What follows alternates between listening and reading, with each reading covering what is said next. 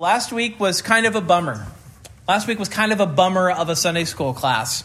Uh, if you were looking to be inspired, I don't think last week's lesson was the lesson for you. But I have hope for you because this week we're going to talk about the Reformation. We're out of the doldrums of the Middle Ages, if you felt like those were doldrums. And we're moving forward. We're moving toward the light, as it were. Um, so uh, the Protestant Reformation. The Protestant Reformation was as much about reform of worship as it was about the church's doctrine of salvation.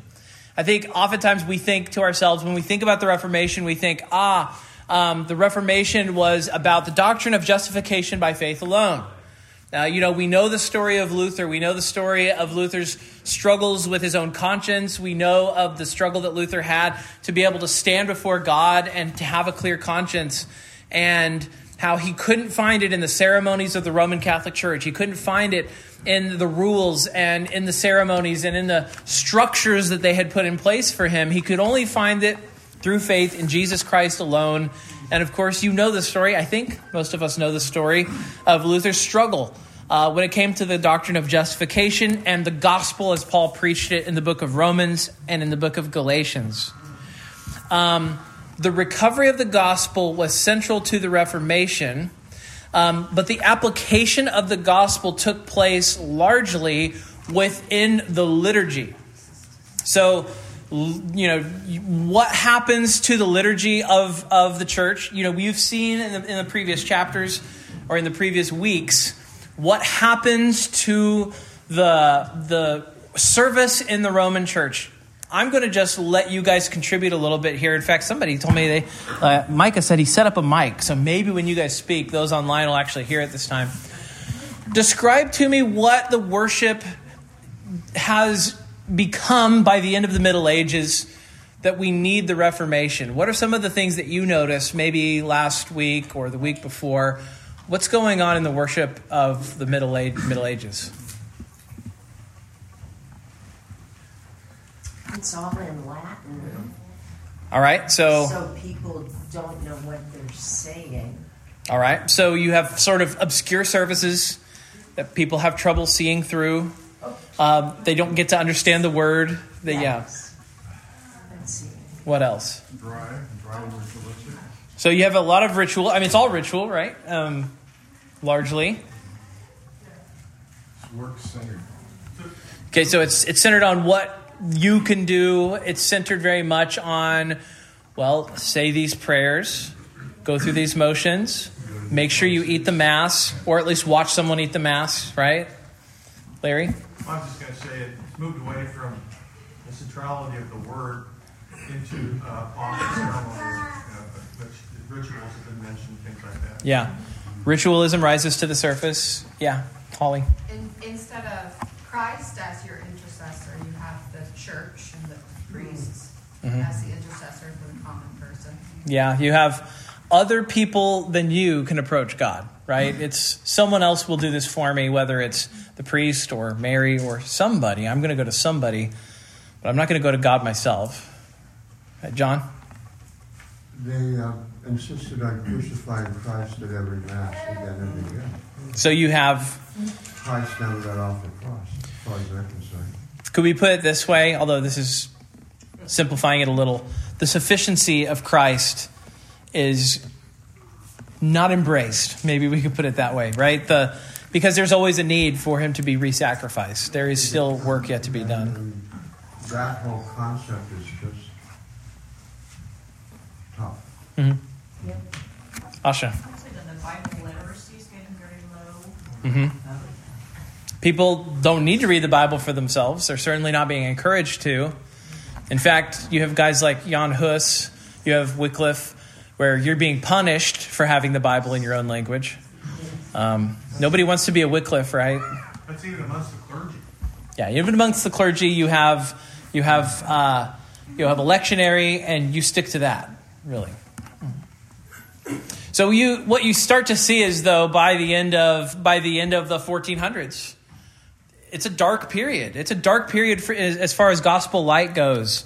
And so, what needs to happen is the, the liturgy itself has become a way of teaching what the church values the most and what the church starts to if you were look at the 1400s and you were look at the early 1500s and say what does the church value most you'd say the church values ritual the church values making sure at least somebody in the room knows what they're doing uh, but that's they're, they're happy to kind of let it stay there in many respects now later on they end up correcting this you know or at least in their minds they end up correcting this but you are getting to a point where something's got to give, something has to happen.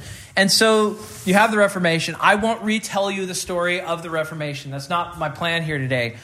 But here's what happens Luther in 1517 nails the 95 Theses to the Wittenberg church door. I'll move this out even a little further.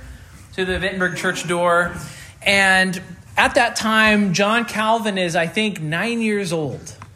So he's just a little boy. Uh, he is himself in college, but while he is in college, while he's at the university, the, the gospel is being proclaimed from Germany. And the ideas of Luther are very big in the universities. People are interested in them. Now, that doesn't mean that you don't get, get in big trouble for promoting or believing in Luther's ideas. Calvin ends up, of course, fleeing from France, where he's uh, going to university, and he decides, I'm going to flee east. I'm going to go somewhere where I can get away from these from the troubles of persecution. And his plan is to go to Strasbourg, but on his way he stops over in Geneva and the rest of course is history. He ends up basically being threatened with a curse from God if he goes any further. God, he, uh, I think it's uh, Farel tells him that God is going to curse your studies in Strasbourg if you selfishly go there and spend your life in the cloister, uh, just reading and studying and producing books. And so Calvin feels he's bound to stay there in Germany. And so you end up with these different streams of that, that sort of break out of the Reformation. On the far, I'm going to say the far left wing of the Reformation, you have the Anabaptists uh, I'm not going to talk about the Anabaptists much because they are not as much of an influence, I think, on us as the idea of the Reformed and Lutheran traditions. But the Anabaptist tradition, uh, very well known for rejecting. Um, boy, how do I summarize the Anabaptists? the, you might think of the Anabaptist and think of Baptists. Like if you have Baptist leanings, you might think, well, I'm over here. Most Baptists I know are not over here. What you have over here is, um, you know, the Mennonite tradition. You have the, um, uh, you have the, the, Quakers. You have uh, Church of the Brethren, Friends. Um, those would be more what you would think of when you think of Anabaptists. Now, obviously, they insisted on baptizing anyone who converted, uh, rebaptizing them. They, in other words, rejected the bap- uh, infant baptism. They rejected the baptism of Rome. Um, so that's what you, you might, if you have Baptist leanings, you might think, well, these are my people. I, I, really don't think that's the case. I actually think you're going to find more similarities in the Reformed and the Lutheran traditions. And so, by and large, we are going to fo- see here. The Anabaptists are ready to reject tradition, and they don't. They don't necessarily need to be seen as part of the church that came before. They basically see themselves as saying, "We need to restart the church." And then if you were to go to the Reformed, uh, if you were to go to the Reformed and the Lutherans, the Reformed and Lutherans would say, we're continuations of what God was already doing. We're not starting a new church, we're reforming the church. And that's why they, you know, they like the terminology of reformed. They are not starting something new. They are continuing what God was already doing, and they're reforming it. They're healing it in their minds. Um, Anabaptists did other things, like they rejected some of them rejected uh, sacraments altogether, things like that. Yeah, Micah. Uh, you have three strands there that you have under the heading Reformation. Uh, you started this talking about the Reformation not being simply doctrinal, but a Reformation of worship. Would you consider that the Anabaptists, the Reformed, and the Lutherans would all be considered having primarily a reformation of worship, or is that a reformed distinctive that may not be a, a Lutheran distinctive in the same way, may not be an Anabaptist distinctive in the same way? So I'm actually going to talk about the distinctives between these. So I'll, I want to talk about the similarities and the differences between the Reformed and the Lutheran because that's relevant to us. It's going to be very relevant to us. So, um, yeah, John. Uh, mentioning what, what was the Catholic Church really looking at in terms of what were their values, I think two, two major things that they did in the, around the year one, around 1000, they eliminated, totally eliminated and banned marriage for the clergy so that inheritance would stay within the church. And then at the time of Luther, you had indulgences where you could pay to sin. So both of these are financial decisions that the church made. Sure. Well, it's. I know, I know, it's just, uh, that the They're all went about the dollar, you know. Yeah. Yeah, Larry. Uh, I I think one of the other major distinctions that I picked up in my own studies uh, was that one of the key transitions is they, the Roman Church began to teach and believe that the church itself bestowed salvation. That they weren't just messengers Yes. of the gospel, Yes. But that salvation came through the church authoritatively, not through the proclamation of the gospel. Yeah, they're, they are where all of the merit of, of Christ is stored up and they dispense it, essentially. Yeah. So I want to talk about the things that the Reformed and the Lutherans. I don't mean to erase the Anabaptists, but I do. So I'm going to just. We're not going to talk about them. We're going to talk about the Reformed and the Lutherans. Um, I want to talk about the similarities, the things that liturgically the Reformed and the Lutherans have in common. Um, the first is this word centered liturgies. If you were to go to either a Lutheran church or a Reformed church, you would see that the Bible was read in the common tongue, that the Bible was prayed, that the Bible was sung, and that the Bible was preached. You would find that in common in all of these churches. And again, isn't it upsetting that that's considered reform? Yes. Like, it, you know, just showing where you came from, that this is, we need to make the Bible and God's Word the center of what we do in our worship. And for the Reformed and the Lutherans, that was, that was a huge thing to do. That was a massive change uh, in the service. Another thing that they have in common is the centrality of the preached word. In both of these settings, the preached word occupies center space of the service. Um, there is a focus on preaching as sort of the thing ab- around which the rest, almost like the hub on the wheel, as far as the service goes. So there are things that happen before, there are things that happen after. The things happening before really are leading up to the preaching of the word. The things that happen after are happening in response to the preaching of the word.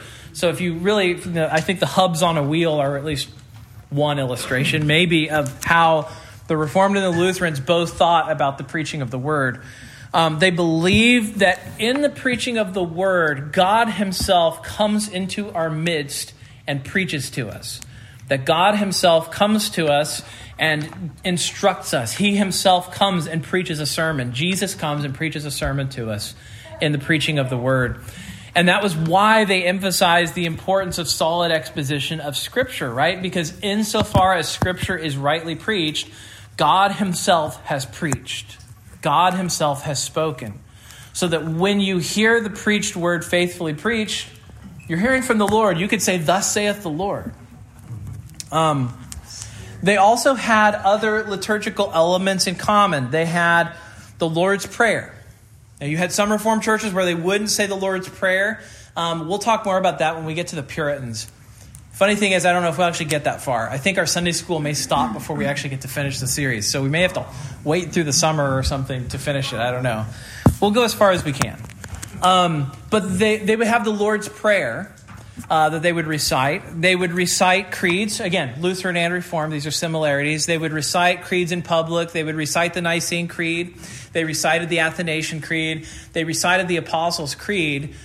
And there was a very, well, there were two important reasons why they did this. One was they biblically argued that in Scripture you find creeds being shared in the church, that you find illustrations of creeds taking place and being shared and publicly confessed.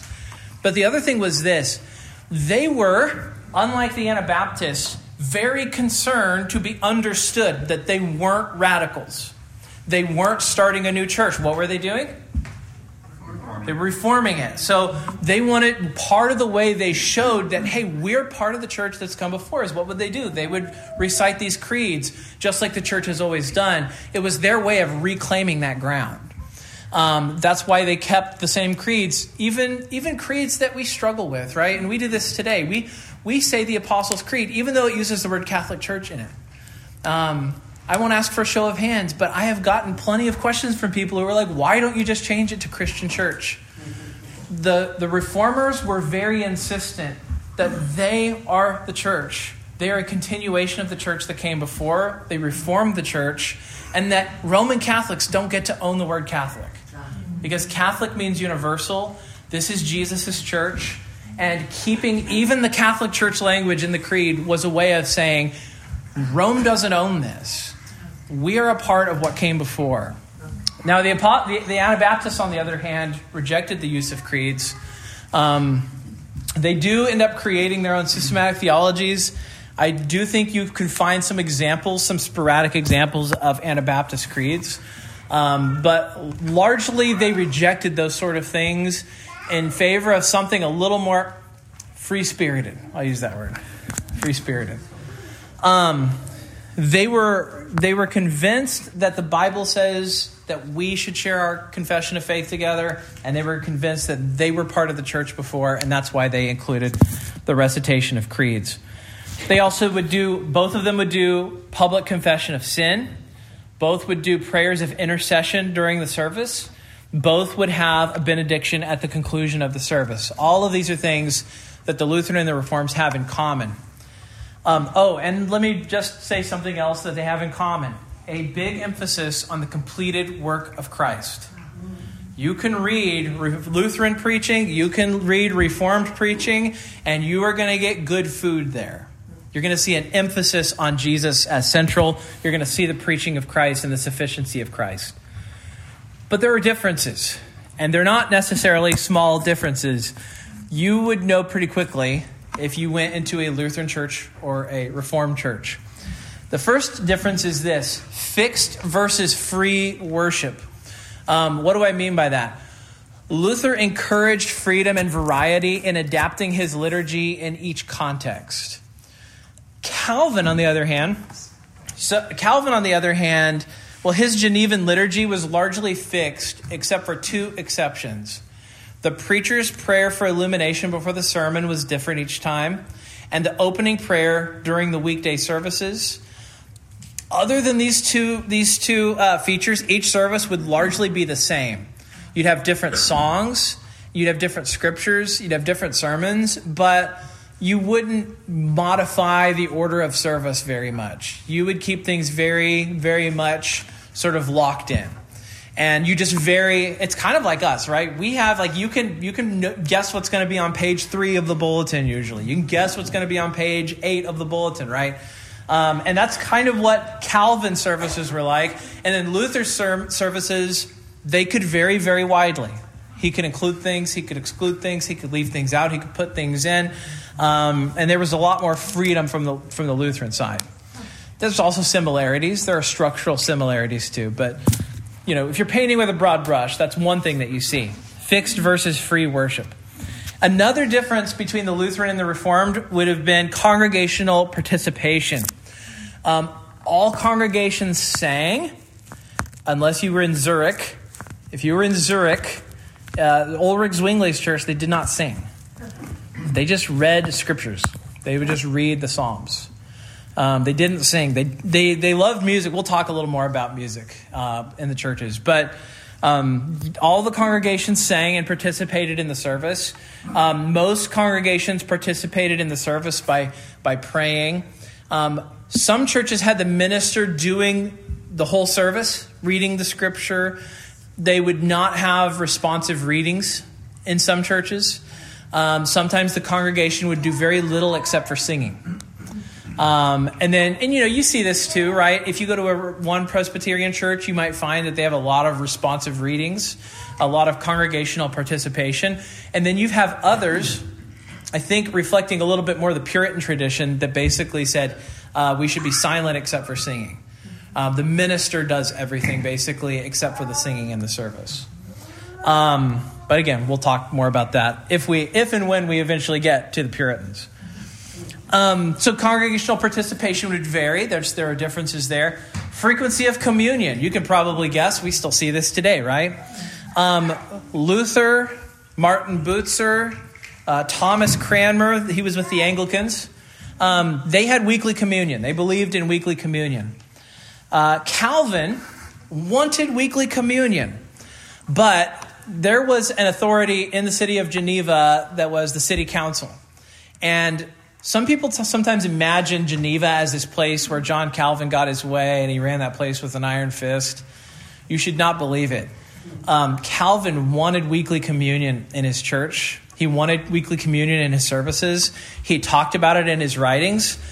But the city council of Geneva did not want weekly communion in Geneva. Can anybody guess why? Why would they not? Why would the city council not want weekly communion? Or cut it into, cut into the tax base? Or just tax collector? Yeah, I don't. I don't. They they never use that as an excuse. But you know, good. I mean, maybe it's a factor. Who knows? Well, If you have weekly communion and you excommunicate someone, it hurts a lot more because every week they're being denied the table. Guess what happens if you only have it four times a year? The sting is a lot less powerful, right? Um, at least that's the way the city council saw it. And what they didn't want was for the ministers and churches of Geneva to have too much power. And so they said, We will deny you the powerful ability to deny people the Lord's table on a weekly basis. Instead, you have the power to deny people the table on a quarterly basis. So, very political thinking, a very, very political mindset, right? There's something too, too, too potent about being able to deny them the table each week. Um, but Calvin wanted it. Yeah, Carolyn. Uh, Was this the time when they instigated the, uh, they had to go and have confession before they went to communion and get a token to take? That would have been during the Scottish seasons. Um, that would have been during the Scottish communion seasons. Um, I do not know of other branches of the Reformed Church using tokens. If somebody knows it better, they could tell me. But I, tokens for my mother's upraising, and I, I wondered if this was. yeah, probably is that. Does she have a Scottish background? Yeah. And in Scotland, they had to do that because they didn't have enough ministers to administer the Lord's Supper each week. So the ministers who could administer the supper would go to one location, and everyone, a lot of people would come from various churches, and they would do it together. They Um, wouldn't know the people. huh? And they wouldn't know the people. They wouldn't know the people, and so they would have to trust the ruling elders in the church they were from. That's why the tokens existed, because the people administering often didn't know them. Um, yeah, I remember one year at General Assembly, I, I don't remember if it was Bryan Chapell or who it was, but he, he used the communion token as a way of, of preaching against works righteousness, and I think he misunderstood radically what the whole point of the token system was. But, but maybe we get to that, maybe we don't, I don't know. Um, but Calvin wanted weekly communion. Zwingli and Bullinger only had it four times a year. John Knox wanted monthly communion, but he established communion four times a year in Scotland. Um, I don't know why he did it four times a year when he wanted it monthly. Um, probably need to study that more if I was going to give an answer. Um, from his time in Geneva. so he was influenced when he went to Geneva then? Okay, so he made the change at some point. So church discipline is part of the is part of the equation, right? Frequent observance means excommunication is more painful. The church plays a role in the self-examination that is called for in the supper. That's why notorious sinners would be excluded from the supper. They would be told, "You may not participate." Um, so here's another difference. Oh yeah, Jake. So if someone's excommunicated, what are they doing being in church? They still have to go. They were kicked out. You still have to go, but you have to. Oh. I mean, remember, this is a time where people are required to go to church, oh. and and, and every political context is different. My understanding is everyone has to go in Geneva. So you've got people grit, gritting their teeth, you know, hearing the preaching of the word. Sometimes you'd have quite an, you know, imagine the diverse audience you'd have if everyone in Portland had to come to church here, right? if everybody within, uh, you know, Right. two miles of this church had to come here, you could imagine how well received some of the preaching would be. I mean, just imagine like, just imagine the, the kind of like opposition you might face when you're preaching. It would be a very different environment. Um, so here's another difference.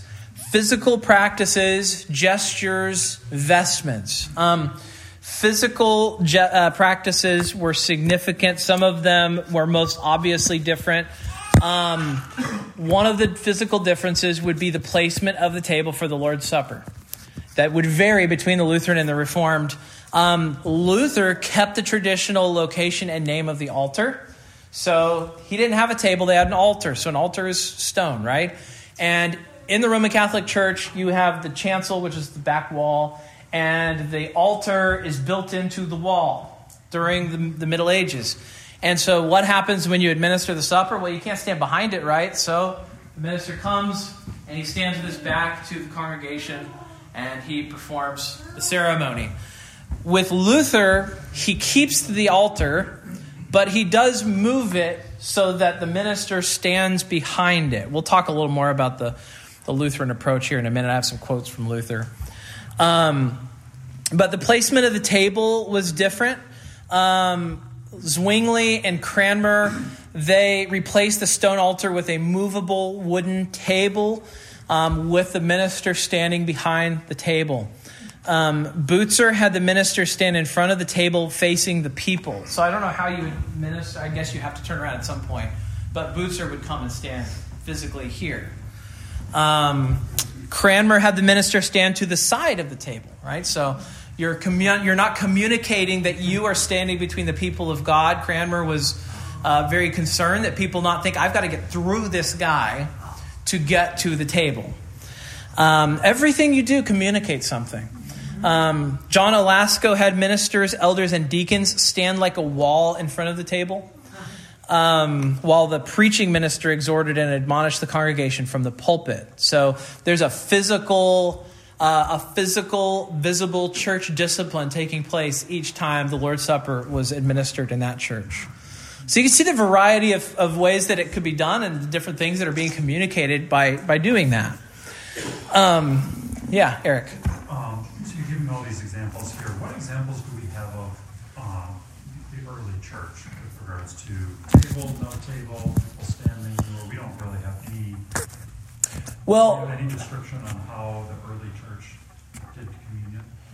Um, the I'm trying to remember if I had the wording in front of me, I could read it to you. Do you remember when we were quoting from uh, Justin Martyr? Justin Martyr gives his rather lengthy description of the service, and if I remember correctly, Justin Martyr speaks of a table on which the bread and the wine are sat.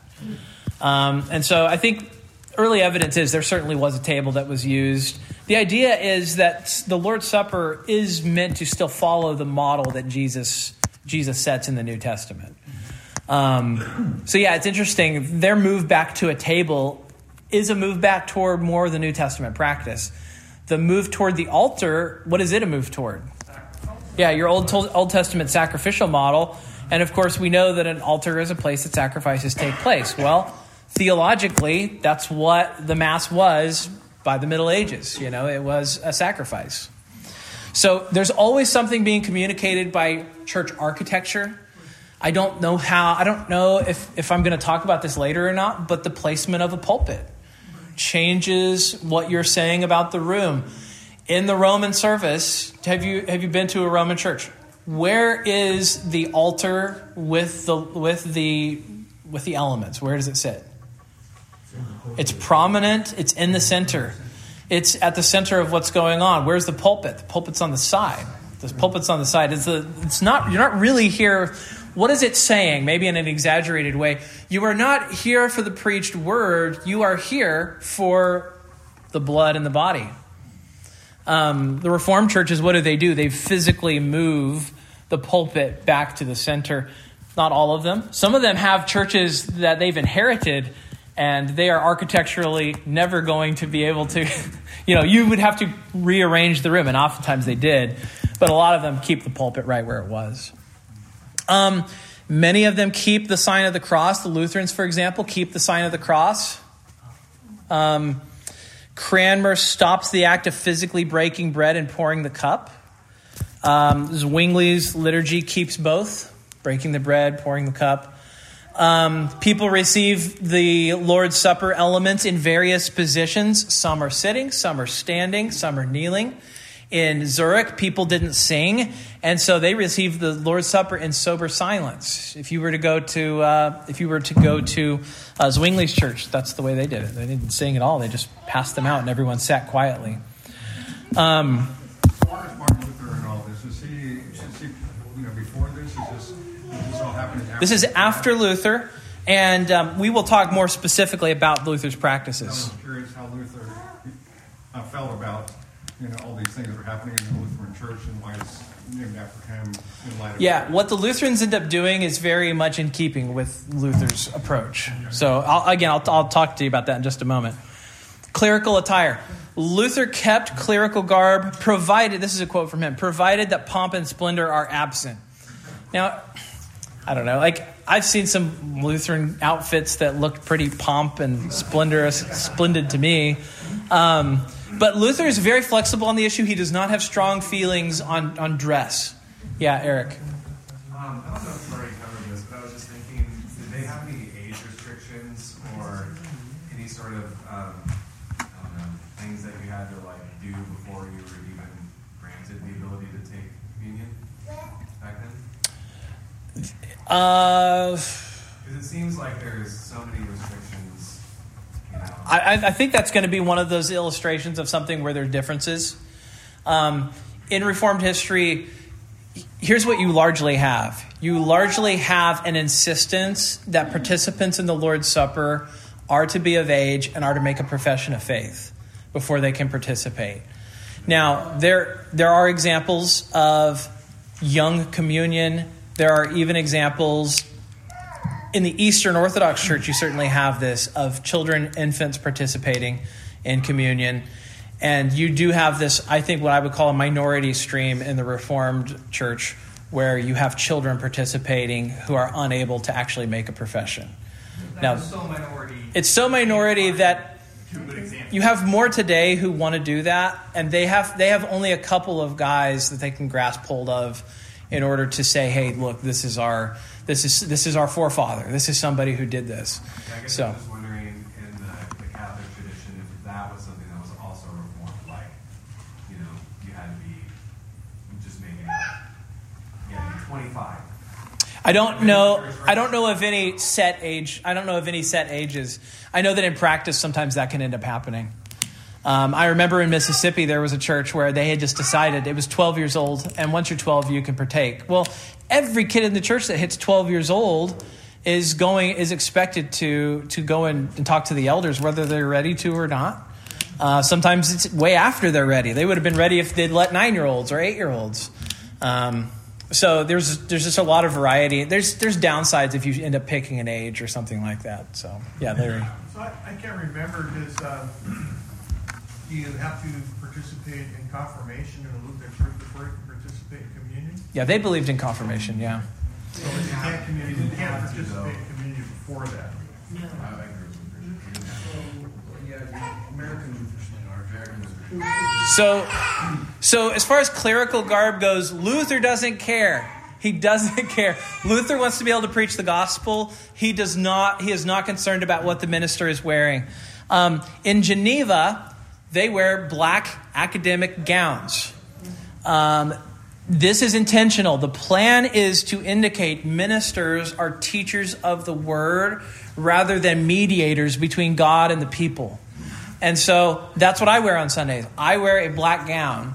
And the point of that is that it is it's meant to eliminate the personality, right? I have no personality when I'm preaching. I have all my personality right now, see? Um, it, the it, idea is to erase the person and instead the book hims- uh, itself, which is being read and proclaimed, is what's meant to come to the fore. Um, that's the idea. So it, it's meant to sort of the person recedes, and what comes forward is the word.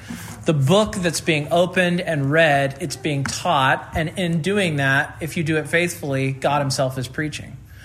Um, there's my defense of why I wear a gown. Um, in Zurich and Scotland, the minister dress was less formal than in Geneva. Ministers wore quote unquote ordinary yet respectable clothing, not theatrical. Um, you might think of it the equivalent today being like a suit jacket, right? You would wear a suit, something nice, but not not too weird. Um, in Scotland, though, eventually the Geneva gown becomes the norm. In England, it was argued that clerical vestments are adiaphora, that is something that's neither here nor there, something that's neutral, and yet it eventually ends up being required. So, so much for adiaphora. It's adiaphora until it's not. Um, let's talk about Lutheran worship. We've got five minutes, so I can get a little ways through Lutheran worship. Lutheran worship, the Virgin Mary and the saints cease to have a presence in the service as objects of prayer or veneration in the Lutheran service. Services in Lutheran churches are conducted in the lingua franca. In Germany's case, what are they going to do the services in? German, German right? Um, worship was seen as congregational and not passive, not observational. You're not watching someone else worship. Um, because of the priesthood of all believers, which Peter talks about in 1 Peter 2 9, the whole congregation is, a, is seen in Lutheranism as a priestly body, and so they should participate in corporate worship. No more passive observing and calling that worship. Um, vocal participation in the service by the people. So, congregation sings the Lord's Prayer, they sing the creeds, um, and they sing the Ten Commandments. Um, prayer books are used to allow congregants to pray along and understand what's being said, right? No more of these services where you can't quite hear what the person up front's saying, and then you, as the, and the person in the pews, just say, well, the important thing is that he's, he knows what he's saying. It's like, no, you as a congregant are supposed to understand. So what do they do? They give them prayer books with the prayers written in there. So even if you can't hear them, you can still follow along. The rate of literacy was that good? The, the rate of literacy uh, in Germany, especially, skyrockets with after Luther, because Luther's hot stuff, right? And if you want to be able to read all the stuff that he's putting out, you need to be able to read. So you actually see, um, I have this book called Brand Luther, and in it, it just goes through and shows the ways that that uh, the Reformation blazes uh, literacy through Europe. Y- y- after a while, you can't be. What's that? Book prices drop with the printing press. Yes, book prices drop, um, but the uh, and but um, yeah, education ends up becoming hugely Im- important in German territories. Yeah. Didn't Luther design the road? There's uh, something he designed that he would go out and teach his congregants how to read. Hmm. And I think it was like the Lutheran Rose had something to do with the way he taught people. I don't know about that. He was cool. Um, so the people are participating. They're, they they reintroduce weekly Lord's Supper. Both elements are given to the worshipers, right? Not just the bread. They don't withhold the cup from people. They give them the bread and the cup.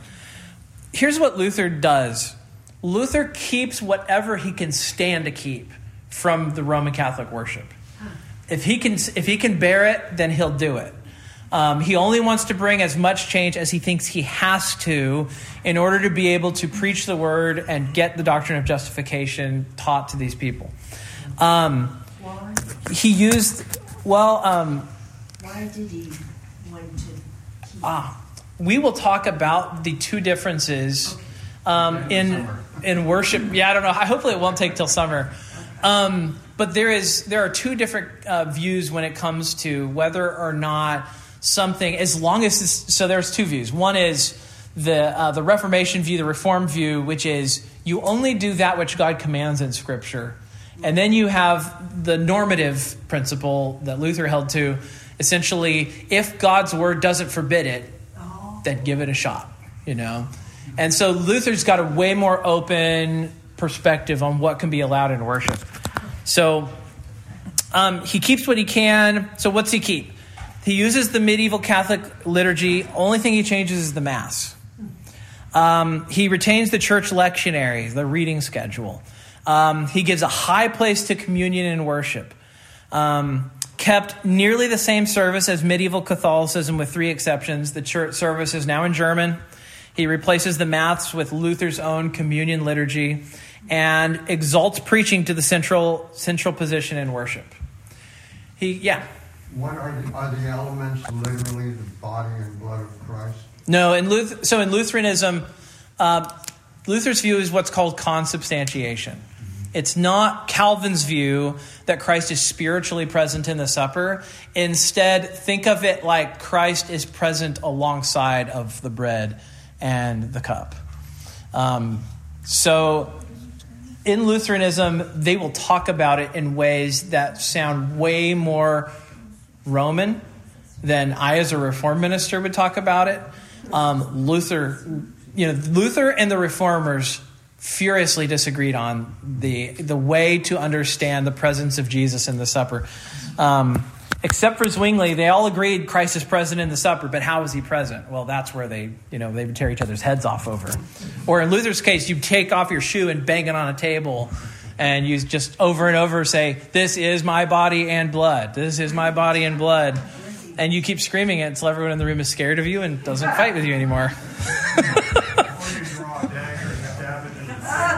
yeah, or you pull a dagger out. Yeah.